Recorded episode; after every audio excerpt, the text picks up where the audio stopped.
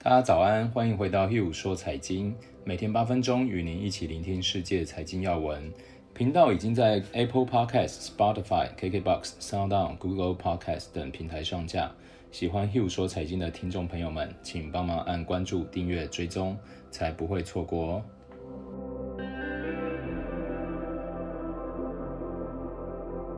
大家早安，我是 Hugh。呃，先跟大家分享一下昨天欧美股市状况。昨天美国股市涨跌互见，主要科技板块上涨，因为 AMD 同意以三百五十亿美元的全股票交易收购晶片制造企业赛灵思，部分抵消了市场对新冠疫情反弹造成经济影响的担忧。科技股的走高并不足以支撑标普五百指数，标普五百指数已经连续第二天下跌，下跌股数量接近上涨数量的四倍，银行板块首当其冲。赛灵思在同意被 AMD 收购后，股价飙升。投资者寻觅防疫封锁期间仍表现良好的公司，Amazon、苹果等大型类股走高。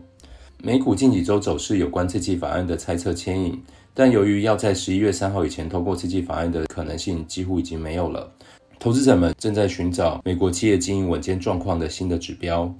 昨天标准普尔五百下跌零点三点，收在三千三百九十点。道琼工业指数下跌零点八个 percent，收在两万七千四百六十三点。纳斯达克综合指数上涨零点六个 percent，收在一万一千四百三十一点。周日公布的数据显示，美国十月份消费者信心指数低于预期。过去一周，美国有三十二州以及首府华盛顿的新冠住院病例成长至少十个 percent。接着跟大家看一下，昨天纽约梅隆银行中国 ADR 指数大涨了二点三个 percent，收在纪录高位。腾讯大涨了五点七个 percent，创下四个月以来最大的涨幅，收在七十六点七五美元。阿里巴巴上涨了三点四个 percent，创下近一个月以来最大涨幅，收在三百一十七点一四美元。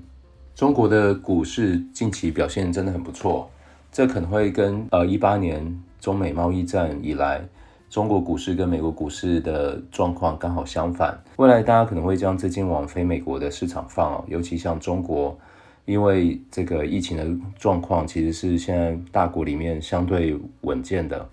所以呃，假如要做布局的话，我们会开始从欧美的这个股市开始慢慢转向到中国股市。那录了这么多集 Podcast，然后也想听听大家的意见跟想法哦。呃，因为我们行业的关系，我们会接触到很多的投资人，我们会观察到呃，不同的投资人其实。会用的投资工具非常非常不同，有的人可能会很保守，就是买这个储蓄的保险；那有的人可能会追求很高的这个投资报酬率，哦，甚至有的专业一点，他会写自己写程式做这个程式交易。那每一个人做的这个投资的决策，我觉得都会反映到他的这个个人的性格跟风险偏好。慢慢在跟投资人们对话过程中，我也发现到。做投资其实真的跟工作不太一样，因为工作或者是人生，我们被教育的就是你只要努力，你只要付出，你就会有所得。那在投资的世界里面，好像就不一定是这样，就是不一定是说你读越多的财报，你看越多的市场资讯，每天看财经新闻啊，或者是呃读很多这些名著，比如说一些投资巨鳄，巴菲特啊。啊，或者是大家最容易上手的就是这个股市作手回忆录嘛，哦，这些都是一些经典的名书，哦，但是做了这些不代表你在市场里面就一定能赚到钱。那我后来慢慢的观察，哦，每个人其实赚钱的方法都有自己独到的一面，关键就是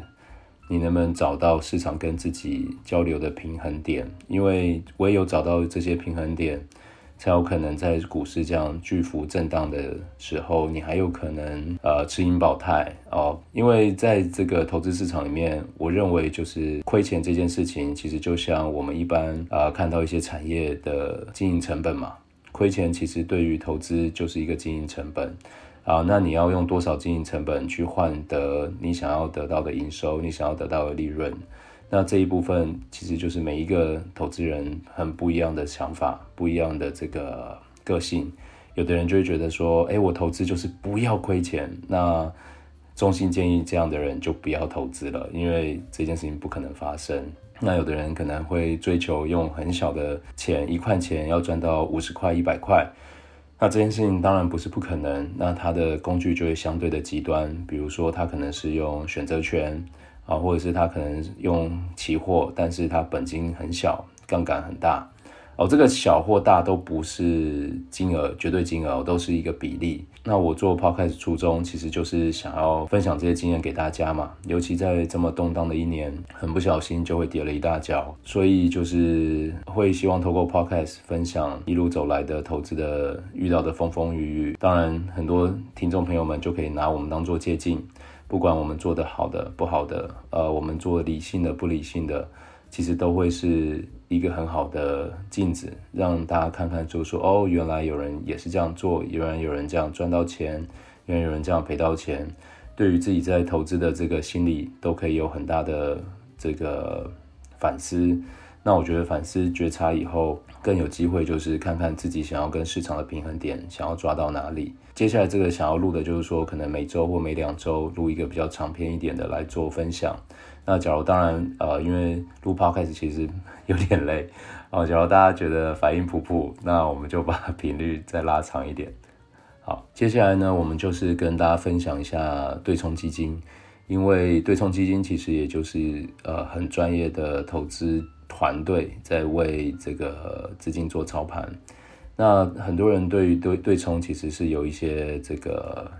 遐想或者是幻想。那我想说，我就先简单介绍一下什么叫对冲基金。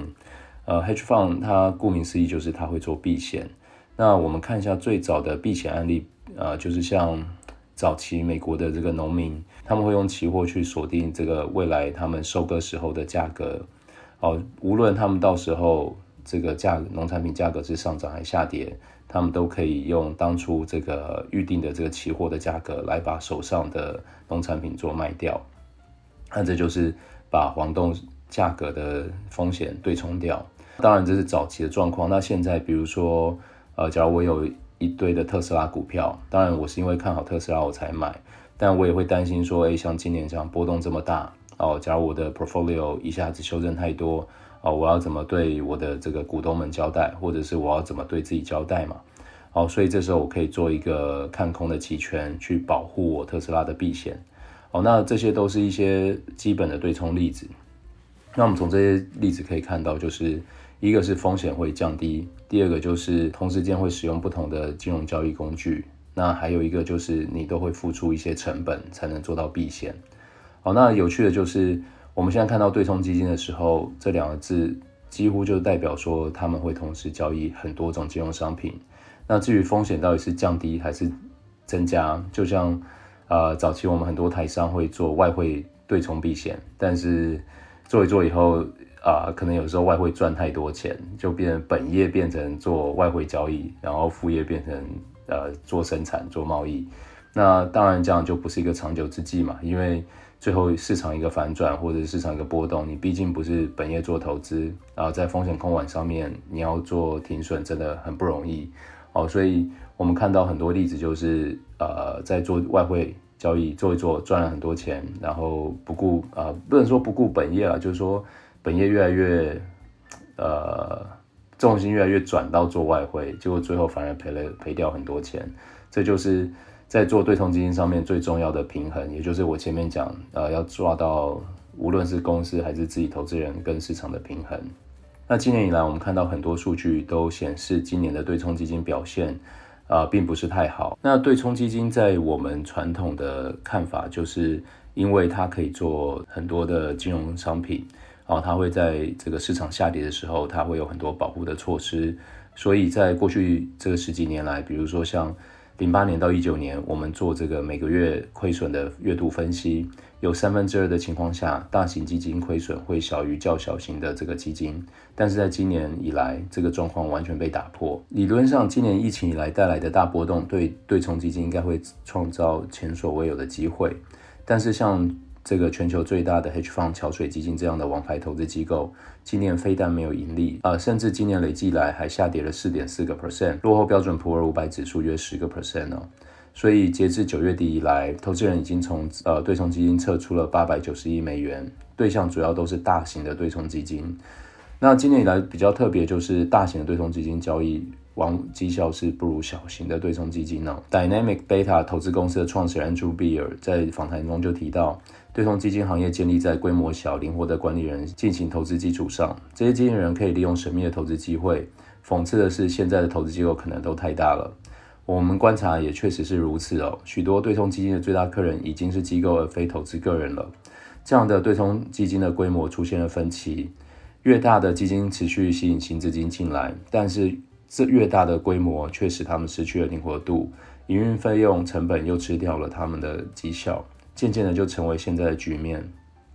当然，并不是所有对冲基金表现都不好。今年中小型的对冲基金其实都有不错的获利成效，只是他们并没有能力满足大型同行需要的数十亿美元的投资需求。不知不觉讲了很久，还有很多是很想跟大家分享的。或许在周末一次长篇的专题，我可以跟大家讲的比较多，也可能会比较生活化一点。